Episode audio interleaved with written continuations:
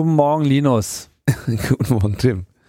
Sag mal, soll ich dich nicht mal für einen Integrationsbambi vorschlagen? Ich ficke dich, du Schwuchtel.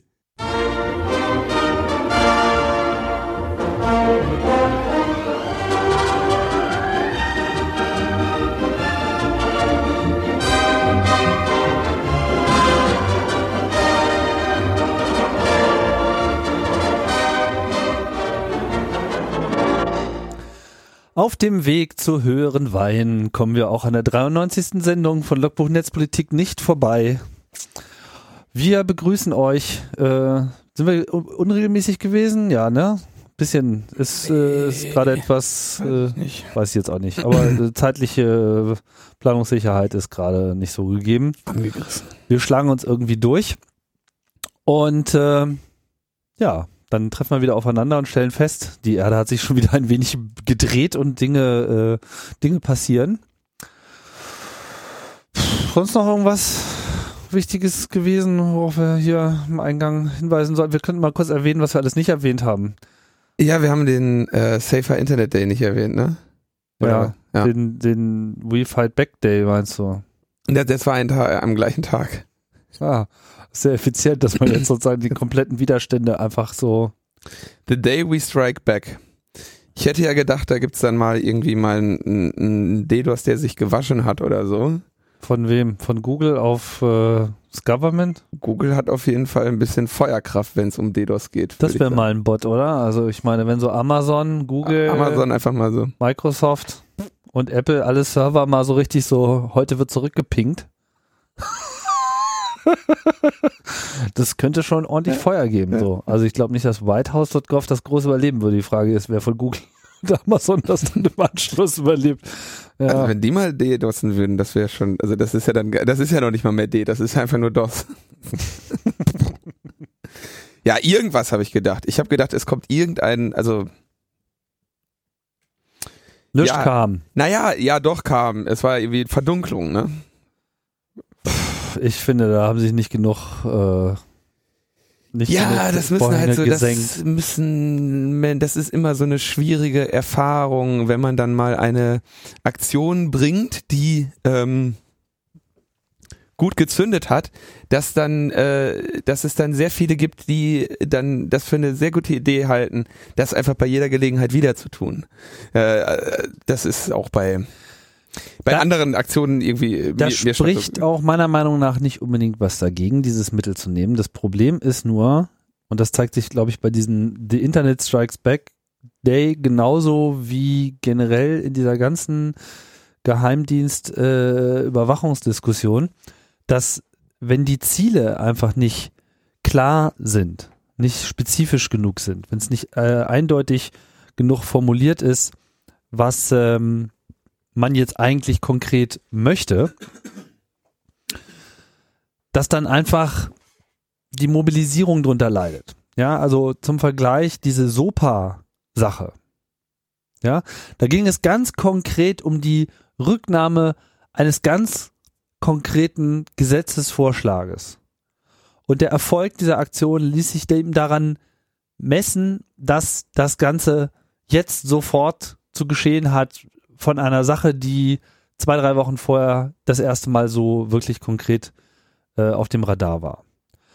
Hier reden wir über irgendwas, wo, naja, es gibt so irgendwie so Überwachung und das finden wir auch irgendwie scheiße.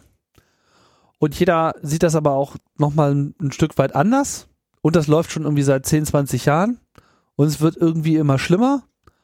Und es ist aber alles so schwer greifbar und so schwer auch mit Forderungen zu belegen. Also klar, man kann sagen, ja, lass das mal sein. Ja, was denn genau? Ja, das hier mit dem Überwachen. Ja, aber, weißt du? So. Und die Diskussion ist einfach sehr schwierig und deswegen ist auch die Mobilisierung so schwierig. Deswegen bin ich auch nicht so ein Freund von diesen, hat man glaube ich auch schon, ne, dieses rituelle äh, Jahresdemonstrieren. Ja, so, wir haben uns ja letztes Jahr schon gesehen, jetzt demonstrieren wir wieder, wir sind immer noch dagegen. Und es ist nach wie vor immer alles sehr äh, diffus und klar, dient ein Stück weit zur Eigenmobilisierung, aber es ist halt einfach nicht so konkret. Und eine gute, ein guter politischer Kampf, glaube ich, muss auch in gewisser Hinsicht so mit Guerilla-Methoden äh, und, und, und, und Ninja-Techniken auftauchen. Da muss einfach so aus dem Nichts sich so eine Zehnergruppe äh, vom Dach abseilen und auf einmal so da sein und schwupps wieder weg. Ja, und vor, äh, vor, allem, vor allem nicht hm. mit, also mit Wochen vorher angekündigt und da wird das große Ding passieren und äh, trag dich in unseren Newsletter ein und dann mm, dachte ich ja immer noch, okay, irgendwas werden sie ja noch in petto haben. Und dann war ihre einzige Sache so, ja, bau diesen Code in deine Webseite ein, dann äh, ja, das ist so Armchair-Activism. Das ist halt, das ist halt schwierig und das, das ist einfach nicht, das ist nicht ungewöhnlich genug. So, meine, ist immer schwierig so mit den Vergleichen, aber so Greenpeace hat sich ja auch deshalb einen Ruf gemacht, weil sie immer so unvorhersagbar irgendwo auf einmal auftauchten und dann eben in sehr unkonventioneller Art und Weise. Ja. Und in gewisser Hinsicht sind es auch bei so guten Hacks, die tauchen halt genauso auf. Ne? Also wenn irgendwas gehackt wurde, das ist so aus dem Nichts da und auf einmal ist es irgendwie so äh, brillant auf Seite 1. Und dann verschwinden die, die Ninjas auch gleich wieder. Hat jetzt nicht geklappt. Nee, muss man sich, glaube ich, auch grundsätzlich ein bisschen was anderes einfallen ja, also ich, ich bleibe auch echt dabei, ich meine, wenn, äh, genau, muss grundsätzlich was anderes einfallen lassen. Und wenn es schon mal geklappt hat, kannst du es beim nächsten Mal vergessen. Da kann man, das sieht man bei so einer Freiheit statt Angst Demo, die da irgendwie ritualisiert wird. Und ähm, das sieht man bei bei sowas eben, dass man sagt, Mensch, mit bei Sopa Pieper und so war das doch toll, da können wir doch das, das Gleiche einfach nochmal machen. Ja, also die Aktionsform muss sich einfach auch immer wieder ändern. Das sind eben auch ja, Naturgesetze dieser Aufmerksamkeitsnummer, die man da irgendwie mit solchen Aktionen eben mitspielen muss. Ja, und vor allem ist halt das, das politische System äh, hat sich dann in der Regel auch nach dem nach der ersten Aktion dann auch schon entsprechend angepasst. So, das nächste Mal sind genau, das, genau das meine ich. Also es klappt, die Aktion klappt nur einmal, egal was du machst. Also das, das äh, lahmt ab. Sieht man auch bei, bei diesen, selbst äh, äh, bei diesen Femen-Sachen, die kriegen zwar immer noch äh, ähm, ihre Artikel und ihre Bilder, weil, ne, Brüste, geht ja. In, also muss, ist klar. Aber ähm, inhaltliche Auseinandersetzungen sind hier auch schon lange nicht mehr in der Lage, ähm, heraufzubeschwören. Ja, ist auch zu, zu viel, zu oft, zu beliebig. Ja. Ja, wenn jetzt hier irgendwie jede Barbie-Puppenausstellung irgendwie schon so ihren eigenen Filmprotest äh, bekommt, dann ist halt so mit dem generellen Revolutionswiderstand äh, nicht so weit her. Ja, und dann gibt's ja auch noch andere, die äh, bei anderen Anlässen. Es kommt immer wieder vor. Ja. ja. Aber äh, hier ist ja ein Audiopodcast, wir ziehen hier nicht blank, ne? Also wir sind schon blank. Wir werden ja aber nicht. keiner sieht's. Bei uns macht der, wir machen ja keine Fototermine. Ähm, aber Safer Internet Day wollte ich ja eigentlich noch sagen. Safer Internet Day war ja in Deutschland.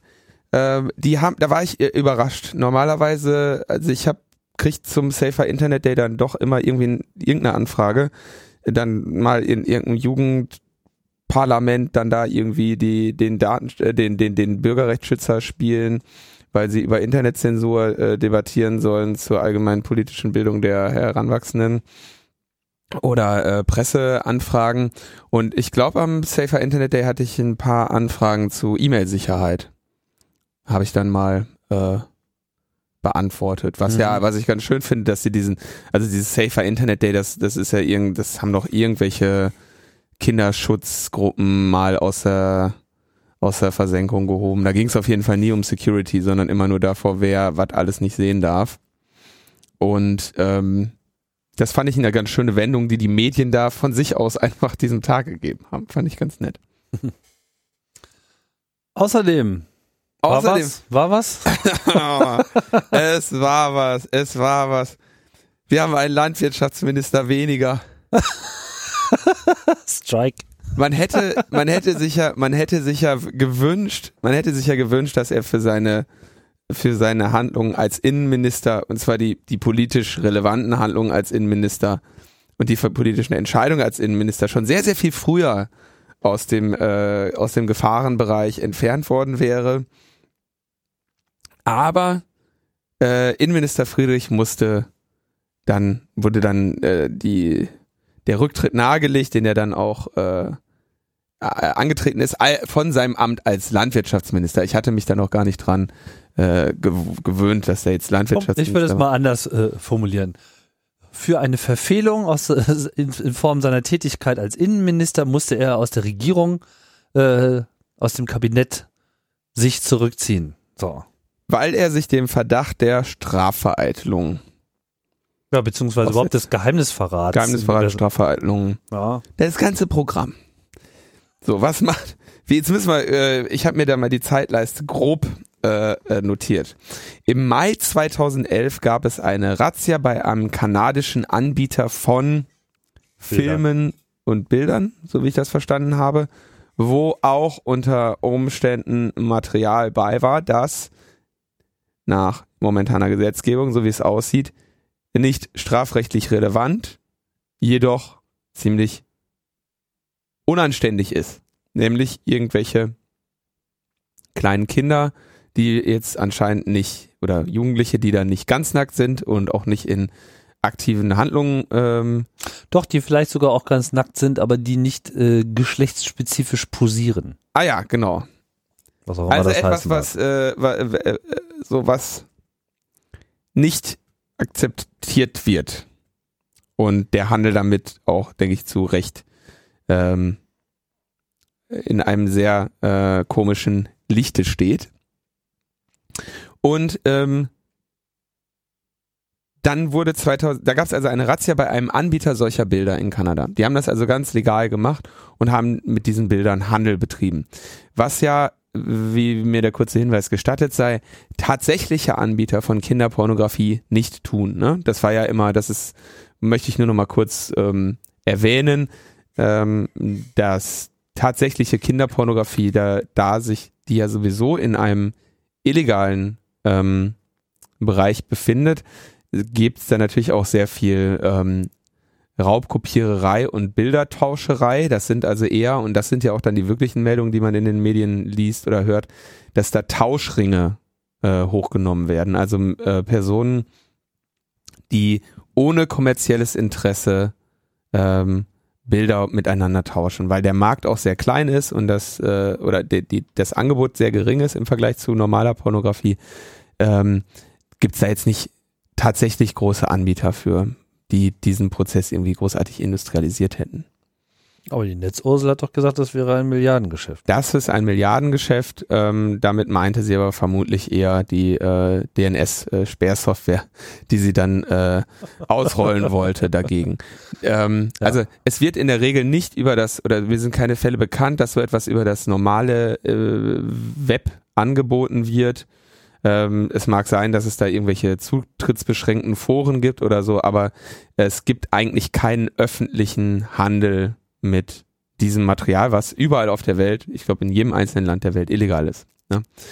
Aber das nochmal so als kurze Klarstellung zu dem, zu den. Ja, aber mit unterschiedlichen Nuancierungen, was jetzt genau, äh, genau. verboten ist. Und da gibt's ja halt genau diese Rechtslücke und äh, die meiner Erkenntnis nach orientiert sich halt unter anderem an diesem Begriff, den ich vorhin schon nannte, diese geschlechtsspezifische Positionierung. Was? wo das auch immer äh, anfängt und aufhört. Also wenn da nicht explizit so pornografisch gepostet wird, dann äh, ja, ne, ich meine macht ja von macht ja von macht auch Sinn. Also macht ja erstmal Sinn. Du willst ja nicht, dass jeder jede Mutter, die ein äh, Kind, äh, die ein Foto von ihrem Kind beim Spielen am Strand bei Rossmann irgendwie drucken lässt, äh, erstmal ein paar Fragen beantworten muss. Also erst ne, von der ähm, von der von dem Anspruch des Gesetzgebers her macht das erstmal Sinn ich weiß jetzt, ich erlaube mir da jetzt erstmal kein Urteil, was den, den weiteren, was jetzt diesen spezifischen Fall angeht. Das müssen Leute sehen und entscheiden, die diese Bilder dann tatsächlich auch gesehen haben. Ja, wir wissen ja nicht genau, was da jetzt wirklich konkret erworben wurde, aber es wurde wohl das eine oder andere erworben, unter anderem auch von Deutschen. Genau. 8000 Deutschen. Mhm. 8000 Kunden in Deutschland hatte dieser kanadische Anbieter, wie dann 2012 äh, bekannt gegeben wurde. Und am 5. November 2013 erfuhr dann die Staatsanwaltschaft Hannover, äh, auch setzte sich damit auseinander, denn ähm, Kanada gab irgendwie die Ermittlungsergebnisse bekannt und irgendwann so in dieser Zeit haben, hat Kanada, haben die kanadischen Behörden dann wohl auch der Staatsanwaltschaft in Deutschland ähm, mitgeteilt, wer da so auf der Kundenliste stand. Und da fand sich dann der Name des Herrn Edati, SPD. Ja, drauf. Kundenliste, da bin ich mir jetzt zum Beispiel schon mal jetzt gar nicht so ganz so sicher, was das jetzt eigentlich war. Also es waren wohl Kreditkartendaten, die da ja. im Wesentlichen rübergingen. Ja, und die waren unter anderem auch Herrn Edati zuordnbar. Jetzt ist der Name natürlich in den Medien viel äh, hin und her gereicht worden. Das Interessante ist natürlich, dass äh, wie heißt er nochmal, Sebastian, ne? Sebastian, Sebastian Edati, dass er ausgerechnet 2013 natürlich im Prinzip so eigentlich seinen politischen Höhepunkt äh, hat zelebrieren können, zelebriert hat, indem er halt da im NSU-Ausschuss sich durchaus äh, seine Meriten äh, verdient hat, den er ja geleitet hat, richtig? Ja, ne? Leitete den Untersuchungsausschuss zum NSU, war Mitglied im Rechtsausschuss und äh, Vorsitzender des Innenausschusses. Innenausschuss äh, war aber nur bis 2009. Ja, also durchaus ein äh, profilierter und potenziell aufstrebender Politiker, wo man auch vielleicht sogar davon hätte ausgehen können, dass er jetzt bei der Regierungsbildung mhm. der Großen Koalition auf die eine oder andere Art und Weise mit einem Pöstchen bedacht werden könnte. Vielleicht. Genau. Zumindest dachte das die CDU. Das dachte die CDU, aber äh, kurz es gab dann, also das dachte sich vor allem der Bundesinnenminister, der zu diesem Zeitpunkt Hans-Peter Friedrich hieß und dann den Thomas Oppermann und den Sigmar Gabriel darüber in Kenntnis setzte, dass es Ermittlungen gegen den Herrn Edati gebe und dadurch darauf hinwirken wollte, dass diese Personalie nicht in, äh, in nicht zur Debatte steht bei der Formierung einer ähm, großen Koalition. Ne? Mhm. Und am 6. Februar hat aber zum Beispiel schon die äh, Staatsanwaltschaft, achso, nee, genau. Am 28. November hatte Edatis Anwalt aber sich schon bei der Staatsanwaltschaft nach, nach einem Verfahren erkundigt gegen Edati. Unklar wieso, aber er hat einfach nur gefragt, gibt's hier was? Jetzt sollte der natürlich zu dem Zeitpunkt, würde man davon ausgehen, der hatte Kenntnis, der Edati hatte Sorge und ist, ähm, hat sich einen Anwalt genommen, hat den Anwalt da anfragen lassen. Auf jeden Fall kommen wir mal langsam zum Skandal. Wir müssen jetzt alles hier, was die, was die Leute eh schon jeden Tag jetzt in, im Radio äh, rauf und runter hören, nochmal wiederholen.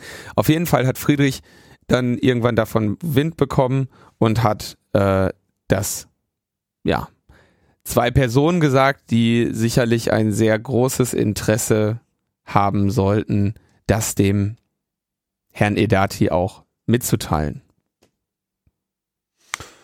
Hm, meinst du? Das ist irgendwie, dass sie großes, ich glaube, dass sie vor allem erstmal äh, dass das Interesse daran gesehen wurde, dass da nicht die falsche Entscheidung aus den Augen der CDU oder das ist ja richtig. Das wird die, das wird ja tatsächlich, also ich würde ja fast mit dem, also es gab ja der Heiner Lauterbach, nee, heißt nicht Heiner, wie heißt der denn? Karl Lauterbach von der SPD, der häufig bei dem, bei dem Jauch zu, äh, mhm. zu Gast ist. Karl Lauterbach, ne, genau der ähm, sagte, sagte ja sogar, dass er es eigentlich dem, dem, dass Friedrich sich um das Land verdient gemacht hätte. Indem er, sag ich mal, den Skandal der äh, Großen Koalition und dem Land erspart hat, dass ein äh, tatsächlicher Spitzenpo Spitzenpolitiker in eine solche, in ein solches Licht gerückt wird, sondern nur einer, der es hätte werden sollen und wegen einer Vorwarnung dann nicht geworden ist. Ja. Was sagst du denn dazu, Tim? Ja, die haben alle eine Meise. Also ich meine, erstens, was hat das Land damit zu tun? ich meine, klar, das wäre dann rausgekommen, dann wäre er nicht Minister geworden oder was auch immer vielleicht irgendjemand für ihn so als Posten vorhergesehen hat. Vielleicht stand er auch gar nicht auf der Liste. Ich meine, wenn ich mir so das Line-up der SPD anschaue, das sind so äh, die Leute, die sich eigentlich jetzt schon seit Jahren vor den Futtertrögen äh, gedrängelt haben dass da jetzt äh, ein Aufsteiger des Jahres mal so äh, mir nichts, dir nichts da aus der zweiten oder dritten Reihe äh, gleich in so Regierungsposten oder Staatssekretärsposten kommt. Gut, kann ich nicht ausschließen, aber lag jetzt auch nicht so unmittelbar auf der Hand. Und ich meine, und wenn schon, so. Ich meine, der Schaden ist so oder so groß, ob er nun Bundestagsabgeordneter oder potenzieller, was weiß ich, ist. Ähm, Schaden vom Land, finde ich, äh, wurde halt nicht abgewendet, sondern wurde eigentlich erst erzeugt. Und ich fand ja auch vor allem äh, sein Interview dann im Nachgang wirklich sehr interessant, wo dann Friedrich natürlich mal wieder so komplett realitätsfern für meinen Geschmack äh, argumentiert hat, na ja, das, äh, was er da macht, das wäre ja total richtig. Und wenn die Gesetze äh, dagegen wären, dann müsste man die halt ändern.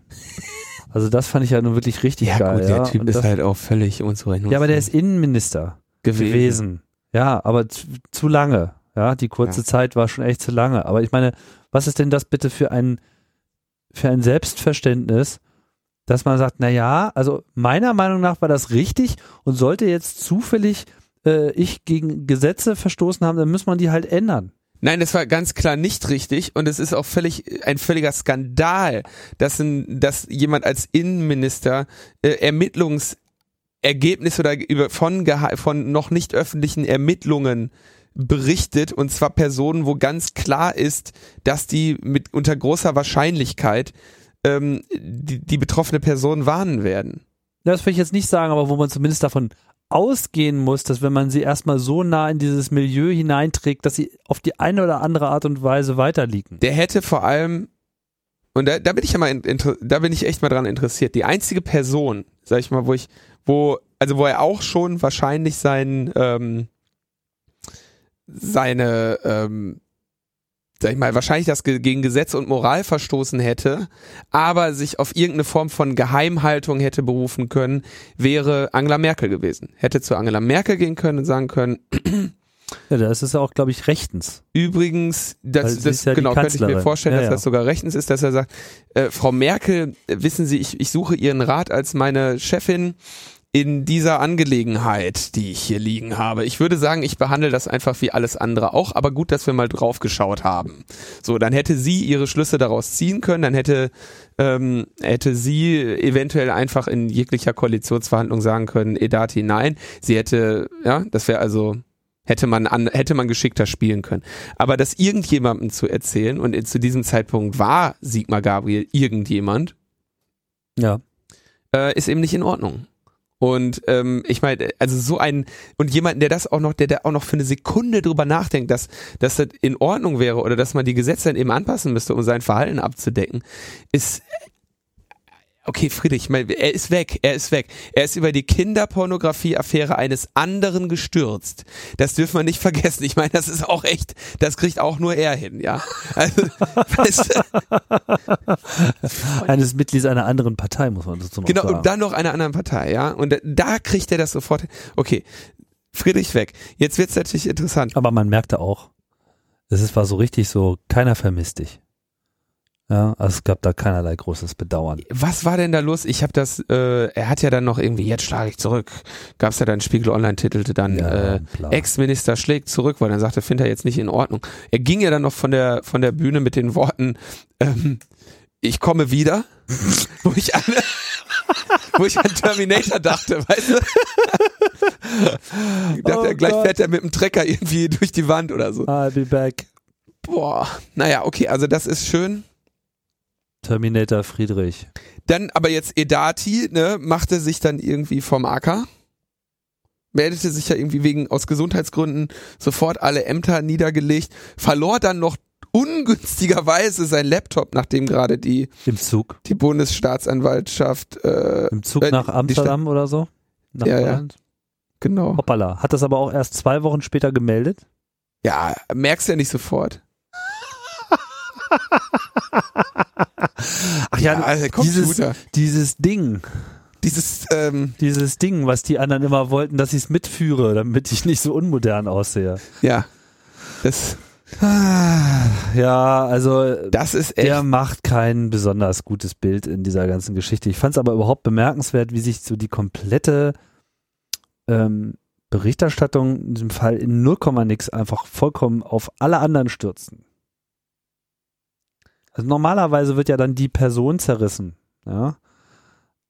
Aber in Mhm. diesem Fall werden eigentlich seit zwei Wochen im Wesentlichen alle anderen äh, zerrissen. Und es ist natürlich schon so auch wieder so ein bisschen merkwürdig, wo kommen diese Informationen letztlich her? Ja, ich meine, gut, Friedrich hat halt was gesagt, das war jetzt schon mal der Fehler. Ob das jetzt so der einzige Durchstecher war, weiß man auch nicht. Da wird jetzt natürlich lange rumgehauen. Es, es, es gab natürlich, also das, das, das, ich meine, der Edati ist halt vorgewarnt gewesen. Ne? Das ist ja, das ist ja relativ klar. Es gab ja diesen Brief von der äh, Staatsanwaltschaft an den Norbert Lammert, der wahrscheinlich immer noch der Vorsitzende des Bundestags ist oder Bundestagspräsident. Bundestagspräsident. Bundestagspräsident. Ist ja, genau. Und ähm, dieser Brief war aus irgendwelchen Gründen sehr lange zu Lammert unterwegs. Und quasi schon einen Tag, nachdem die Staatsanwaltschaft diesen Brief abgeschickt hatte und er aber noch nicht in den Händen von Lammert war, legte Edati das Amt nieder. Ja. Das heißt, es ist relativ naheliegend, dass der irgendwo irgendwelche Quellen hatte. Muss nicht unbedingt jetzt Friedrich gewesen sein, aber irgendwas hatte der da. Ähm, der hat jetzt spätestens dieser äh, ungünstigerweise verloren gegangene Computer Ist lässt ja auch- auch, ganz klar erkennen, dass, dass er da jetzt offensichtlich Beweismittelvernichtung betreibt. Ähm, was ja der äh, interessanter Punkt ist ja noch, dass der, ähm, dass, wie gesagt, noch im Raume steht, dass dieses Material aus Kanada im Zweifel nicht illegal ist. Das scheint ja wirklich so zu sein. Ich meine, wenn die kan wenn eine kanadische Firma damit jahrelang offenen Handel betreibt, mehr oder weniger, wenn die Staatsanwaltschaft hat das so geäußert, dass da die Strafrechtlichkeit ähm, und in Frage steht, Mhm. was jetzt natürlich dann äh, uns äh, politisch vor die Situation bringt, dass natürlich alle jetzt schreien, dann muss es eben unter Strafe gestellt werden. Keine Sau hat die Sache jemals gesehen. Kein Gericht hat sich ausführlich mit der Sache jetzt beschäftigt. Niemand, aber es muss ja was getan werden. Es muss was getan werden, muss verboten werden, muss äh, unter der wenn äh, ne, gar keine steht überhaupt nicht zur Debatte. Also ich ich will da jetzt ich will mich echt nicht in die Situation bringen, irgendwie jetzt da zu dem Edati zu halten, ne? Aber ich würde mir echt wünschen, dass es irgendwie so ein Rechtsstaat irgendwie, dass so rechtsstaatliche Prinzipien irgendwie noch so ein bisschen gewahrt werden und dass wir irgendwie uns darauf einigen, dass wir irgendwie Gesetze formulieren, die äh, dann eben für alle gelten und von mir aus, wenn wir feststellen, dass die untauglich sind, daran auch Änderungen vornehmen, aber dann noch bitte unter Kenntnis aller Umstände und nicht irgendwie als im, im, im kleinen Fascho äh, äh, Stammtischgespräch. Ich meine, es wird jetzt eh nochmal ganz spannend, ähm, so ein paar Sachen, also zum Beispiel, die, es gibt ja diese Unterstellung, er habe manche dieser Daten auch im Bundestag heruntergeladen. Mhm. Da gab es so diese Formulierung im Raum, um, um das sozusagen zu verschleiern, was da jetzt, warum jetzt ausgerechnet der Bundestag ein guter Ort sein soll, um solche Sachen zu verschleiern, erschließt sich mir nur so halb. Ja. Da. Dann, blöde äh, Witze drüber machen. Ja, dann, dann wurden sein Büro, was er dann geräumt hat, wurde ja dann auch unmittelbar sofort an die Nachfolgerin vergeben, die Nachrückerin. So, sodass quasi so Beweismittel an der Stelle auch nicht klar sind. Dann stellt sich doch die Frage nach Backups. Ja, wie ist das überhaupt jetzt mit den Computern da im Bundestag? Da weiß ich auch, habe ich auch wirklich keinen Einblick, falls Gibt's da ja jemand was viel Schöneres. äh, ein was Schöneres? Vorratsdatenspeicherung gibt's im Bundestag. Drei Monate Vorratsdatenspeicher von was? Von Kommunikationsdaten. von Kommunikationsdaten, von Internetverkehr. Drei Monate. Ja, Zum Wohl des äh, Landes. Herr Edati ist ja, sagen wir mal, auch der Vorratsdatenspeicherung sehr, äh, stand da ja auch positiv äh, gegenüber. Ich weiß nicht, hast du diesen äh, Kommentar gesehen, den er auf Abgeordnetenwatch äh, in einem Thread gehabt hat zu dem Thema? Nee. Und da hat er sich nämlich interessanterweise äh, darüber beklagt, dass jemand anderes äh, unter seinem Namen bei, weiß nicht, hat er Amazon gesagt oder online äh, Pornos bestellt habe. Ach herrje. Ja, und äh, das es, es könne ja nicht sein, ja, so, schöne Formulierung. Ich weiß Kann, kann ja nicht sein. muss man diesen Link noch gleich nochmal raussuchen, auf Abgeordnetenwatch ist der. Ähm, und, ne, also auch da wäre ja mal eine Vorratsdatenspeicherung total äh, cool. So, ich bin ja mal gespannt, was die Vorratsdatenspeicherung dann bei ihm so äh, herausfindet, wenn sie denn jetzt überhaupt herangezogen wird, weil das finde ich jetzt auch äh, eine interessante Neuigkeit, äh, dass das im Bundestag so äh, schon so präsent ist. Man muss ja auch noch dazu wissen, innerhalb des Bundestages ist ja der Bundestagspräsident quasi auch der Polizeichef. Also es gibt ja im Bundestag eine eigene polizeiliche Hoheit des Bundestages und der steht halt der Bundestagspräsident äh, vor. Mittlerweile ist das natürlich jetzt alles auch beim BKA gelandet und von daher glaube ich vom Fall her auch entzogen, aber das sind alles so interessante Wirkungsbereiche, wo sich jetzt diese Affäre äh, abspielt. Nicht nur was jetzt die politische, moralische Dimension betrifft, sondern eben auch die konkrete technische Beweismittelerfassung. Äh, und dann wollen wir ja mal sehen, was mit diesen Daten da so passiert. Ja. Mehr kann man dazu erstmal nicht sagen. Na, doch, na es gibt halt, äh, ja, es gibt jetzt noch diese. Ja, ich glaube, wir haben, wir haben im Prinzip alles gesagt, ja. Das ist jetzt auch müßig. Netzpolitische Relevanz ist erstmal nicht gegeben. Zunächst. Wird aber noch kommen. Also, da werden wir nochmal irgendwie Vor Vorratsdatenspeicherung und Zensur und sonst was Debatte, das werden wir jetzt alles wieder haben. Aber das, das, der hätten wir auch ohne diese Affäre gehabt. Naja. Gut. Dann möchten wir mal auf einen Termin hinweisen, auf den wir schon länger hinweisen äh, müssen. Ja, und jetzt möchtest du, dass ich das Datum sage, ne? Ja, nee, du kannst jetzt erstmal rausreden, bis wir die genaue Datum gefunden haben, aber das ist, sagen wir mal, jetzt etwas, was jetzt äh, ansteht. Das ist jetzt wirklich wichtig. Wir haben da auch schon mehrfach drüber gesprochen und wir hatten ja auch den äh, Thomas Lohninger hier auch schon zu dem Thema zu Gast. Es geht um die Maßnahmen zum europäischen Binnenmarkt der elektronischen Kommunikation und zur Verwirklichung des vernetzten Kontinents, über die äh, das EU-Parlament jetzt irgendwie mal abstimmen möchte und wo wir eben äh, Specialized Services drin finden und ähm, weitere ziemlich konkrete Angriffe auf die Netzneutralität.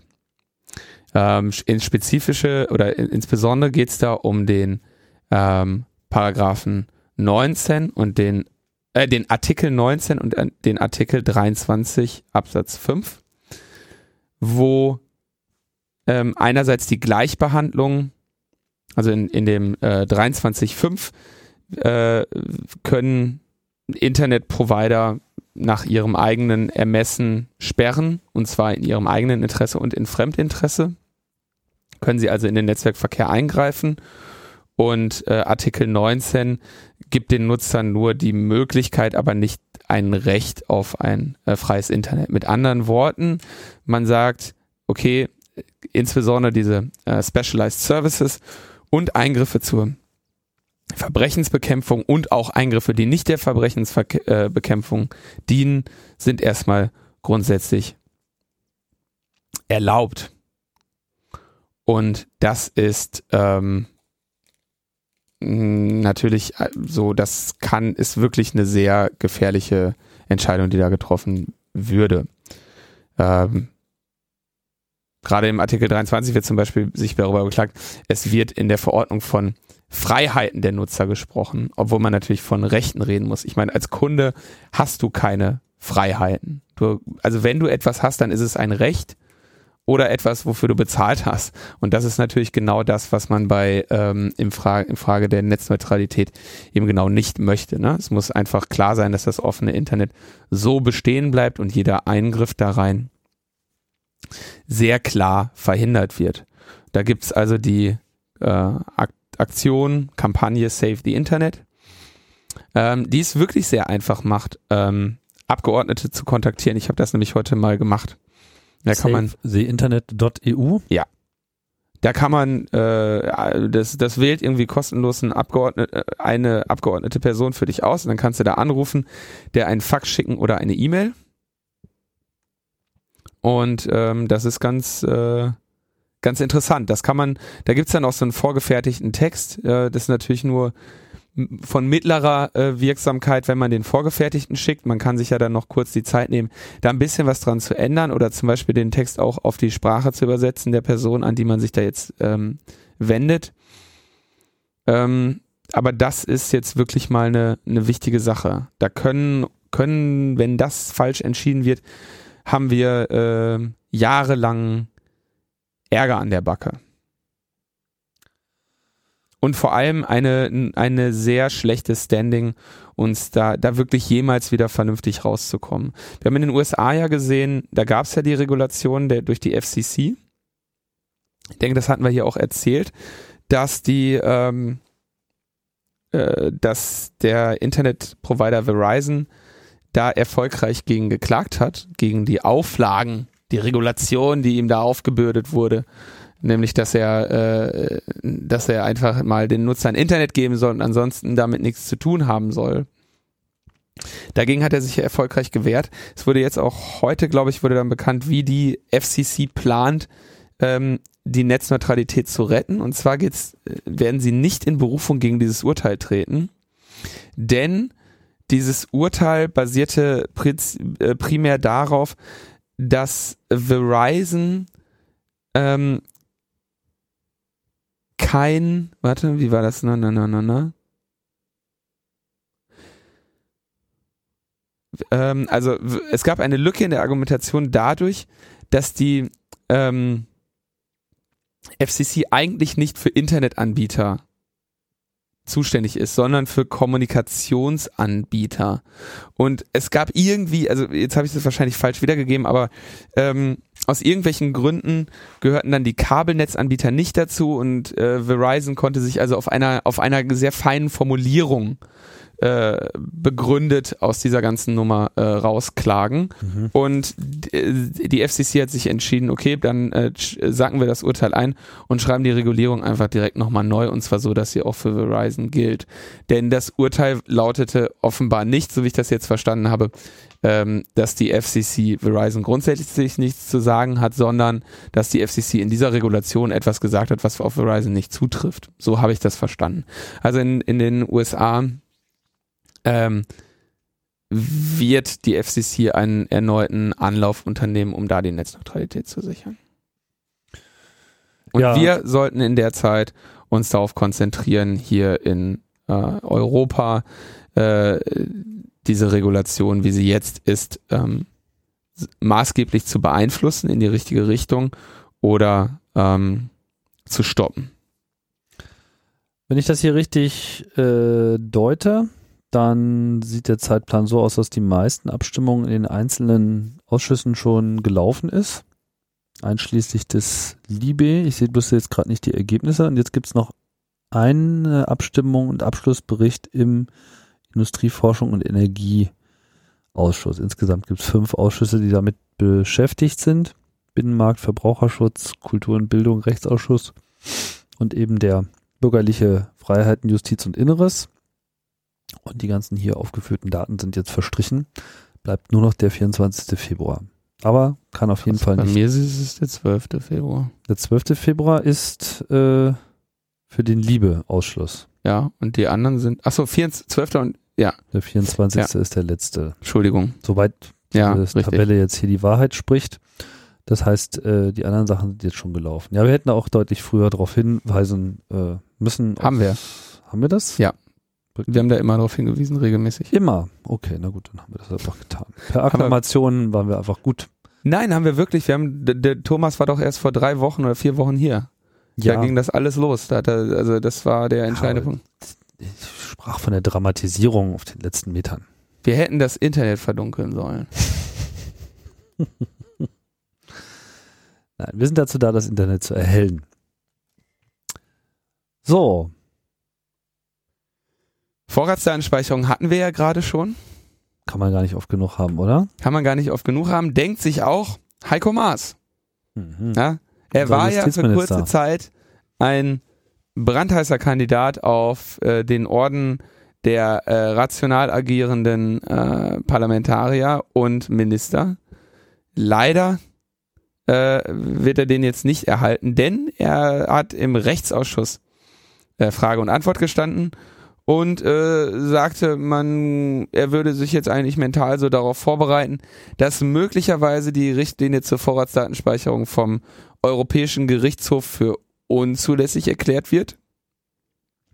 So viel wissen wir, dass damit zu rechnen ist, äh, weil ja der, äh, oh Mann, ich vergesse immer seine Position. Staatsanwalt. Der Staatsanwalt, der hat einen anderen Namen, in seinem Bericht das auch so ungefähr formuliert und in der Regel das Gericht äh, seinen Formulierungen äh, folgt. folgt.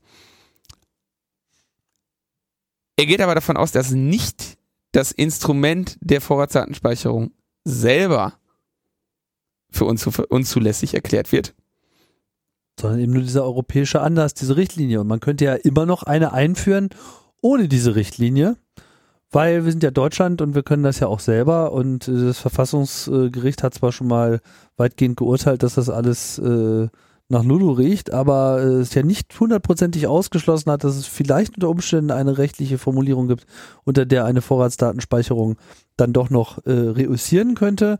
Äh, lustig finde ich den Dreher insofern, als das ja jahrelang immer gesagt wurde, naja, wir müssen das ja machen, weil es gibt ja diese europäische Richtlinie. Ja. Ja. Was eine Arschlöcher, oder? Ja, was, was, Was können wir denn dafür, wenn die bösen Europäer uns das so eingebrockt haben? So, und jetzt so. Wir zahlen Millionen, Millionen, Ach, die- bezahlen. die verspricht, die verstößt gegen die äh, Menschenrechte. Na, dann machen wir dann eine menschenrechtsfreundliche Vorratsdatenspeicherung deutscher Prägung. Ja. Da bin ich ja auch mal gespannt. ist, ange, er, ist, er ist angestrebt, präventiv zu handeln ja, es ist, ich und weiß nicht überhaupt auf eine neue Richtlinie zu warten. Ich frage mich jetzt all- allerdings, ich meine, in gewisser Hinsicht frage ich mich das jetzt auch nicht, aber ich stelle mal die Frage in den Raum, ja. Wenn es also nicht diese Richtlinie ist, die ihnen so in den Rücken drückt, dass sie sich so unglaublich äh, beeilen müssen, was ist es dann? Der äh, Terrorismus und Kinderpornografie. Aber glaubst du das wirklich, dass sie das glauben? Also glaubst du wirklich, dass es da einen politischen Konsens gibt, der tatsächlich der Meinung ist, dass es helfen würde? Obwohl es bisher Du, nur ähm, Studien gibt, die das Gegenteil belegen. Ich meine, das ist doch absurd. Also wenn du dir, ich meine, es, du hast für die, für die tatsächliche, also ganz vorsichtig gesagt, ja, für die Effizienz der, des Mittels ähm, Vorratsdatenspeicherung hast du ja nur relativ wenige Lobbyistengruppen, die dir da, äh, denen du da vertrauen kannst. Ja, und das sind die Polizeigewerkschaften und äh, der hier die Vertreter von äh, BKA äh, und, und, und von der Polizei selber im Prinzip, ja. Also Jörg Zierke und die beiden ähm, Heinis von den Polizeigewerkschaften, Rainer Wendt und von der anderen weiß ich gar nicht genau wieder. Ja. Der, der fällt nicht so oft, nicht ganz so oft auf durch, durch Ja, die finden das total knorke. so, und die halt so erzählen diese- dir, die erzählen dir einfach, ja, wir können unsere Arbeit nicht mehr machen, weil ähm, hier ist überall alles ganz schlimm, Terror und, äh, und, Ki- und, und Kinderpornografie und die, die ganzen Ermittlungsergebnisse, die wir nicht haben und so. Und gucken Sie sich mal an, hier 78 Mörder rennen frei rum mit Vorratsdatenspeicherung, hätten wir die alle gehabt. Ja, angeblich. Möchten Sie der äh, Justizminister sein, der mit irgendwelchen kruden Argumenten uns die Möglichkeit nimmt, diese Verbrechen aufzuklären? Ja, das ist so die äh, gängige Argumentation. So. Natürlich kannst du als Justizminister dann nicht davon ausgehen, dass ausgerechnet die Bürgerrechtsaktivisten, die einfach nur alle nicht überwacht werden wollen, weil sie ja irgendwie so ein sozialromantisches, äh, sozialromantische Idee von diesem Internet haben, in dem alle frei sind, dass die dir ausgerechnet eine qualifizierte Einschätzung dazu geben, ob dieses Mittel zur, ähm, zur Verbrechensbekämpfung taugt oder nicht. Ja, ich, die muss man ja gar nicht befragen. Aber es gibt so alle Genau, deswegen Studien, die, befragt man die auch nicht. ja, Das ja, aber offensichtlich nicht, es geht ja um Polizeiarbeit und die Verhinderung von schweren bis schwersten Verbrechen. Ja gut, man muss ja nur die anderen Polizei, äh, Polizeien anderer Länder befragen, die dieses Mittel bereits zum Einsatz hatten, wie gut es denn funktioniert hat. Und da gibt's ja auch keinerlei Berichte, die Sigmar Gabriel hat doch ein belegen. wunderbares Beispiel gebracht, wie dank der Vorratsdaten der Breivik dann äh, gefangen wurde auf der Insel. Weißt du, noch auf der Insel haben die den gefangen genommen, Ja, ja. während der da die Kinder abgeknallt hat. Noch auf der Insel haben die den gefangen genommen. Dabei so, ist er nicht mit seinem für Massenmörder üblicherweise ja immer bereitstehenden Hubschrauber weggeflogen. dabei hatten die noch nicht mal Vorratsdatenspeicherung. So effizient ist die Vorratsdatenspeicherung. Die wirkt sogar schon bevor sie da ist. Ja, sicher. Das ist Hammer. Sie, Hammer. Jetzt wird uns wieder Zynismus vorgeworfen. Ja. Es ist wirklich, es ist eine, es ist ein Drama.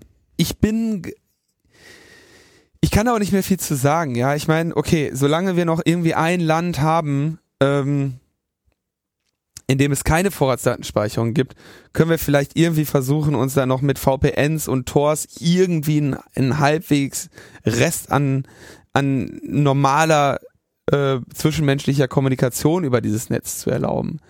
Aber ähm, es sieht einfach danach aus. Und wenn du hier, ich will gar nicht, ich will jetzt gar nicht erst irgendwelche Namen sagen von Leuten, die, die dann auch noch meinen, sich da qualifiziert zu äußern zu können. Ich meine, du hast ja irgendwelche Vögel, die aus irgendwelchen Gründen meinen, sie wären jetzt dazu kompetent, weil sie auch einen Computer haben und die dann da irgendwelche Gutachten zu schreiben und äh, irgendwie die, die Vorratsdatenspeicherung mit menschlichem Antlitz da formulieren. Kurz gesagt, Vorratsdatenspeicherung ist nach wie vor ein politisches äh, Thema, wird von der Großen Koalition erneut auf den Topf gesetzt, obwohl der ursprünglich immer formulierte Druck äh, aus Europa jetzt auf einmal äh, droht wegzubröseln. Das zeigt, dass einfach die Motivation dafür immer schon woanders lag. Darüber sind wir jetzt auch nicht sonderlich überrascht, sondern wir äh, verfolgen einfach nur mit äh, einer mit einem gewissen Interesse und einer gewissen Verwunderung, äh, welche politische Argumentation sich äh, unsere politische Elite jetzt äh, einfallen lässt, um dieses Ding voranzubringen. Und ehrlich gesagt, ich finde das ja auch in gewisser Hinsicht auch sehr hilflos, was da gerade passiert. Weil ich meine, was wollen Sie denn jetzt bitte äh, beschließen. Also es gibt keine europäische Richtlinie, weil die halt unter Umständen komplett nicht konform nee, ist. Beschließen nicht einfach so. Ganz einfach. Ja, aber, so, du welch, welch, aber mit, mit welcher Formulierung schaffen sie es, eine Vorratsdatenspeicherung zu, vom, zu definieren, die dem Urteil des Verfassungsgerichts nicht widerspricht? Das ist ja überhaupt nicht schwer. Das nee? haben die doch. Tim, du meinst doch nicht wirklich, dass sie das nicht schon längst in der Schublade hätten? Ja, gut, aber die, welche Überlebenschance hat das bei der nächsten Klage? Ja keine eine ziemlich große. Das, äh, das, das Verfassungsgerichtsurteil wird ja von vielen schon einfach nur als die Anleitung dazu gesehen, wie man das Gesetz neu schreiben muss. Klar, da gibt's klare äh, Punkte drin, äh, denen musst du irgendwie äh, sinnvoll begegnen, dann kannst du das machen. Da wird's dann wieder eine Klage geben, klar, aber die wird schon mal auf einer sehr viel auf sehr viel ähm, dünnerem Eis stehen. Auf sehr viel dünnerem Eis stehen als vorher. Hm. Denn da gab es ja schon mal ein Urteil. Da musst du vor allem erstmal wieder einen neuen Grund finden.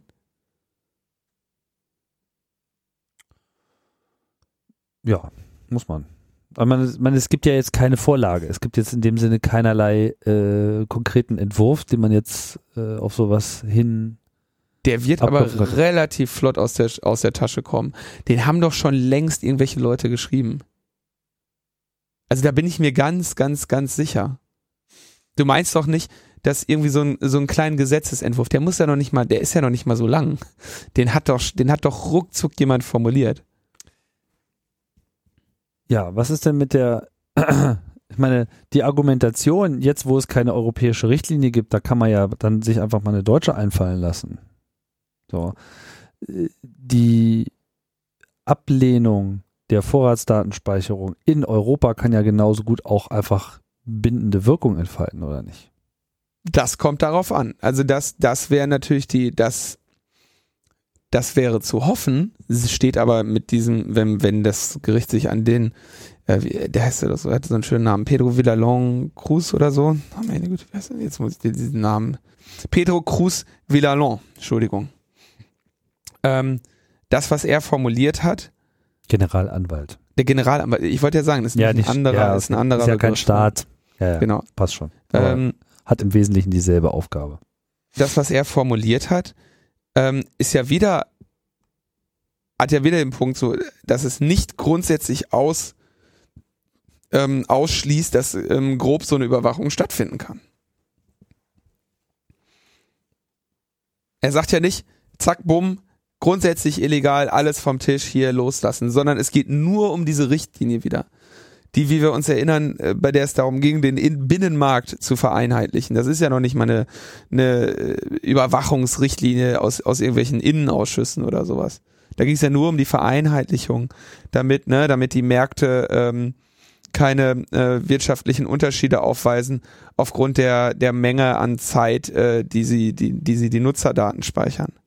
Also diese, diese ganze Welt ist, ist einfach nicht die, um die es geht. Lies dir diese Sachen durch. Das ist, da wirst du wirr im Kopf. Und die werden sich jeden Tag einen neuen Scheißgrund aus einfallen lassen, um das zu machen. Und dass der, dass der, dass ähm, diese, dieser, dieser äh, Argumentationswechsel von Heiko Maas, den er da, nachdem er jetzt einen Einlauf von äh, vom äh, de Maizière bekommen hat, da jetzt vollführt hat, dass der größtenteils irgendwie im Blog von Halina Wawziniak äh, behandelt wird, ja. Abgeordnete der Linkspartei ähm, im Innenaus, nee, im Rechtsausschuss tätig, wo der äh, Heiko Maas das dann da auch so formuliert hat. Da siehst du, wie das gerade keine Sau interessiert, da überhaupt noch nach einem Grund zu fragen. Die Leute haben den Drops gelutscht, wenn du gesagt hast, Millionen Strafzahlungen von der EU. Ja, zack, bumm, so steht's ja, glaube ich, sogar noch im, im äh, Koalitionsvertrag. So, das ist doch egal, wenn es jetzt aus einem anderen Grund geht. Fakt ist, äh, im Koalitionsvertrag stand Vorratsdatenspeicherung. Also rollen wir die jetzt aus. Okay, also Ninja-Kostüme bereithalten. Unter Umständen brauchen wir die noch. Ich krieg da echt, also die Sendung hier, wir sind noch nicht fertig, ey. Hast schon so einen Hals. So ein Krawatte hier angekommen da. Ja, richtig gute Laune machen auch die Entwicklungen in der äh, Türkei. Wir erinnern uns, da äh, wird seit ähm, mehreren Monaten mittlerweile da ein, pff, tja, ein, ein, ein Kampf auf der gesamtpolitischen äh, Ebene äh, durchgeführt, sowohl gegen die eigene Bevölkerung, wie wir das gesehen haben, hier mit den vom Gezi-Park Demonstrationen ausgehenden Protest. Ähm, aber eben auch jetzt nach dieser Korruptionsaffäre, die in der Türkei bekannt geworden ist, wo so ja äh, Söhne von Ministern ähm, und teilweise wohl auch die Minister selber da in einem sehr umfangreichen Korruptionsverdacht äh, standen, auch festgenommen wurden woraufhin äh, der tolle Ministerpräsident äh, Erdogan sogar so weit gegangen ist, einfach mal alle von der Polizei und auch im juristischen Bereich einfach zu entlassen, die ihm jetzt mal so nicht gepasst haben. Also von Rechtsverdrehung kann da schon überhaupt nicht mehr die äh, Rede sein. Da herrscht eigentlich, was das betrifft, offener Krieg. Jetzt äh, ist natürlich auch das Internet als Problem erkannt worden. Gab es ja schon während der Gezi-Demonstration, dass da nicht? Die Leute haben ja dieses Twitter benutzt zum Beispiel und sich darüber ähm, geäußert und auch verabredet. Vor allem äh, sehr viel internationale Aufmerksamkeit auch. Äh, genau. Äh, und so eine informelle äh, Internetzensur gab es in der Türkei ohnehin schon. YouTube war da, äh, weiß ich nicht, ob es immer nee, gesperrt war nicht, die war manchmal nicht, gesperrt Die war. war nicht informell, sondern die war äh, hochformell, weil äh, sie das ja mit richterlichen Beschlüssen gemacht haben. Also die äh, ähm, es gab, die haben schon bisher immer relativ viel gesperrt, ähm, aber mit richterlichem Beschluss. Und dieses neue Gesetz möchte jetzt, dass die Telekommunikationsbehörde ermächtigt wird, Internetseiten auch ohne richterlichen Beschluss zu blockieren. Und Internetan Internetanbieter sollen verpflichtet werden, Nutzerdaten für zwei Jahre zu speichern. Oh. Ja. was ich sehr, was ich so wunderschön finde und das ist, also dieses Gesetz wurde übrigens vom türkischen Präsidenten gebilligt und damit ist es im Zweifelsfall jetzt auch durch, ja. Mhm. Wenn ich das, äh, wenn ja. ich den Gesetzgebungsprozess da richtig ähm, interpretiere. Ich denke auch. So, das heißt, sie haben jetzt diese Internetkontrolle. Und dann ist es diesen Satz lese ich einfach mal so vor. Die Regierung, meine Güte, die Regierung erklärte, die erleichterte Sperrung von Internetseiten solle dem Schutz der Jugend vor schädlichen Einflüssen aus dem Internet dienen und sie vor Drogen und Pornografie bewahren. Kritik aus dem In- und Ausland wies sie zurück.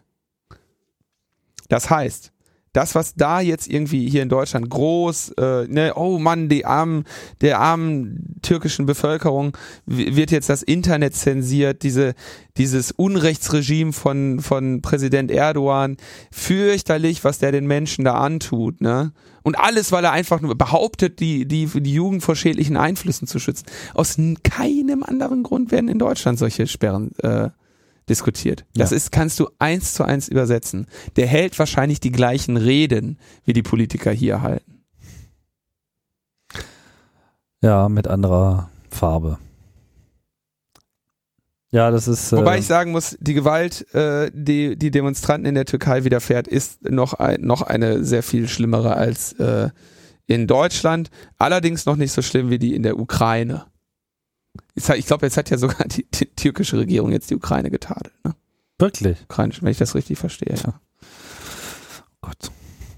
Das wird einem zu gedenken geben.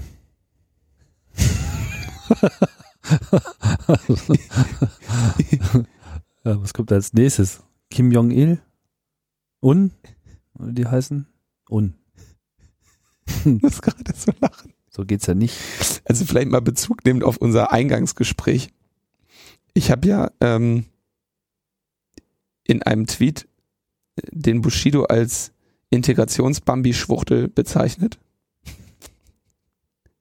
Weil ich äh, eine Liste aller seiner Beleidigungen von dem neuen Album gefunden habe, die ich, die mich heute hier auch in dieser Sendung maßgeblich beeinflusst hat. Man merkt, ja, schon, ich bin ja, auf. Krawall gebürstet. Ich habe das, äh, ich habe die, die alle Beleidigungen von äh, Bushidos neuem Album habe ich in meinem Wortschatz. Und ähm, jetzt äh, hat irgendwie jetzt, jetzt, jetzt kommen die Bushido-Fans. Jetzt kommen die Bushido-Fans. Hauen auf dich ein, oder Ob was? du auch eine große Klappe hast, wenn er vor dir steht, kleiner Internetgangster?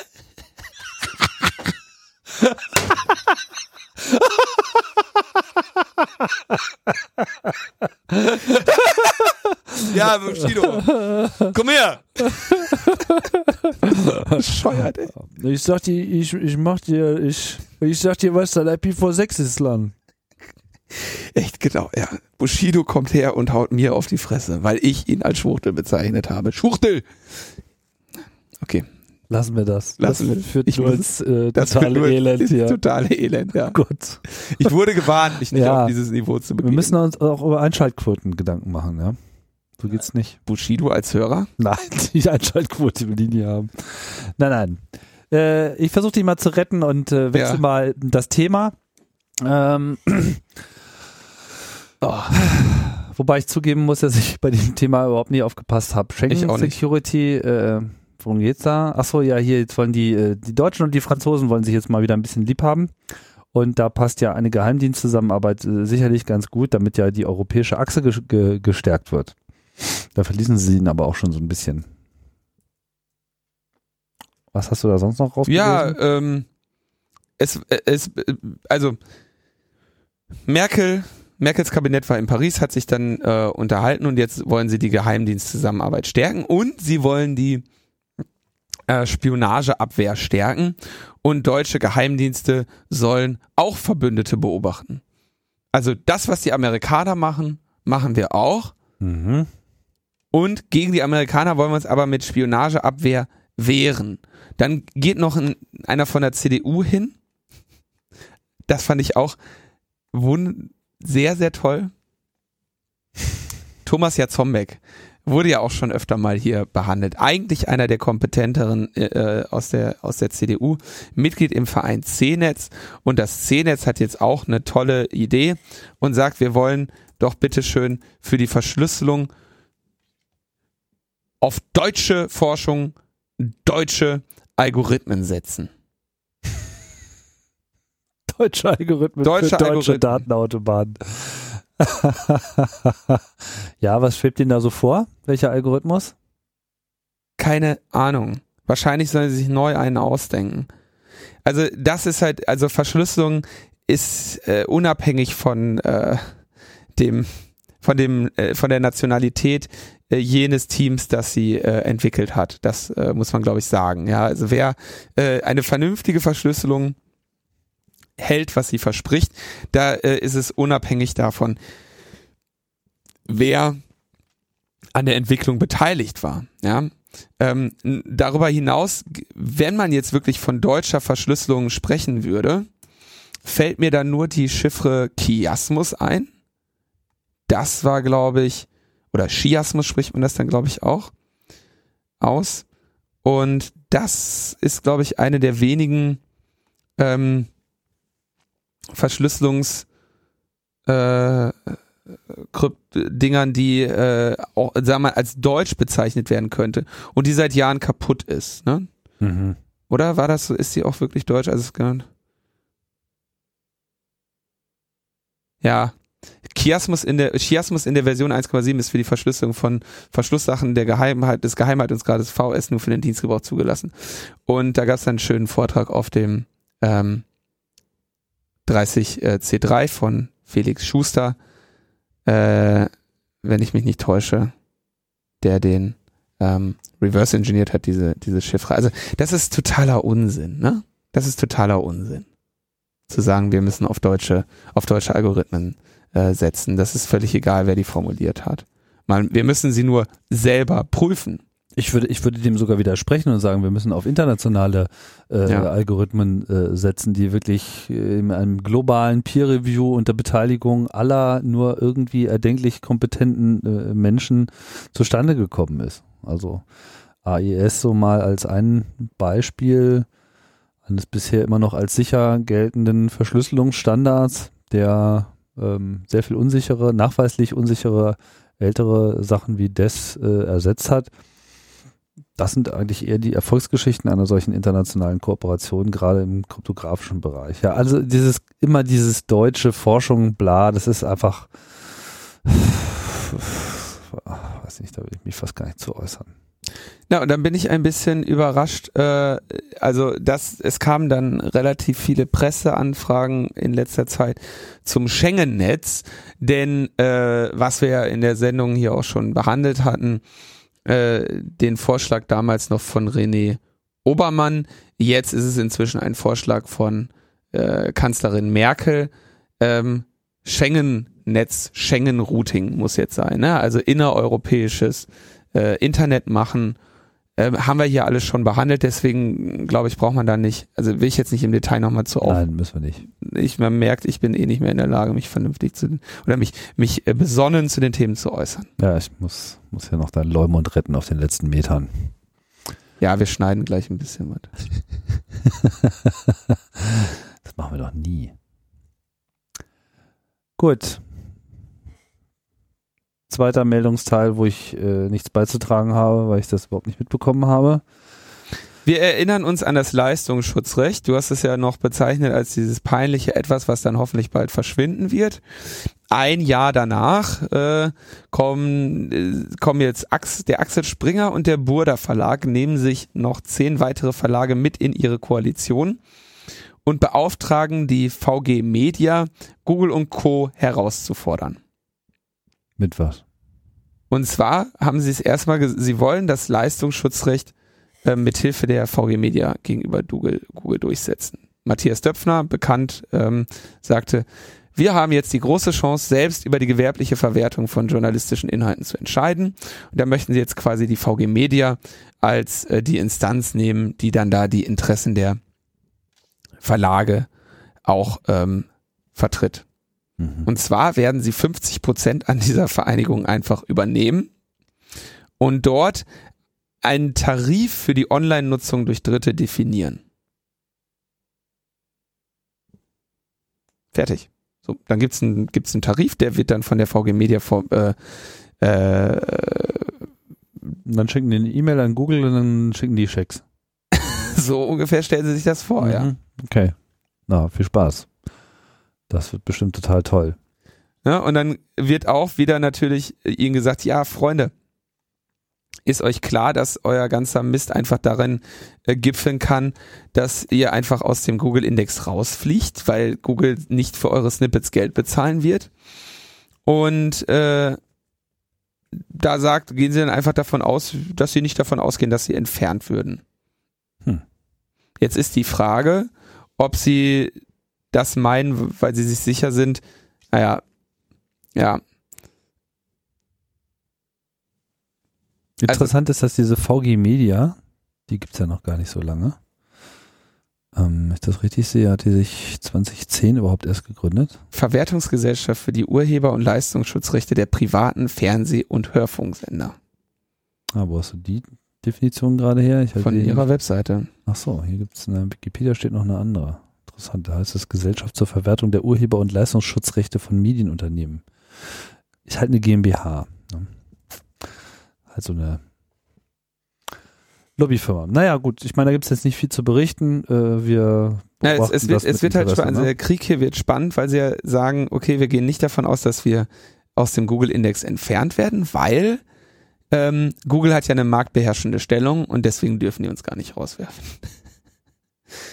Ja. Aha. Sie sind verpflichtet, einem Geld zu bezahlen, sozusagen. Genau.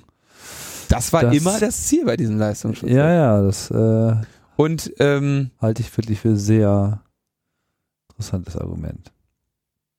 Ja. Kann ich mir aber ehrlich gesagt nicht vorstellen, dass sie damit durchkommen. Aber ich bin gespannt, äh, wie, wie, wie weit sich unser Rechtssystem an der Stelle noch dehnen lässt. ich bin auch gespannt. Hat schon aber Risse. ich also ich so die letzten Monate lassen mich ja etwas äh, desillusioniert zurück. Gut. Haben wir noch was? Nö. Nee? Dann war's das. noch ein bisschen schneiden jetzt. Dann war's das.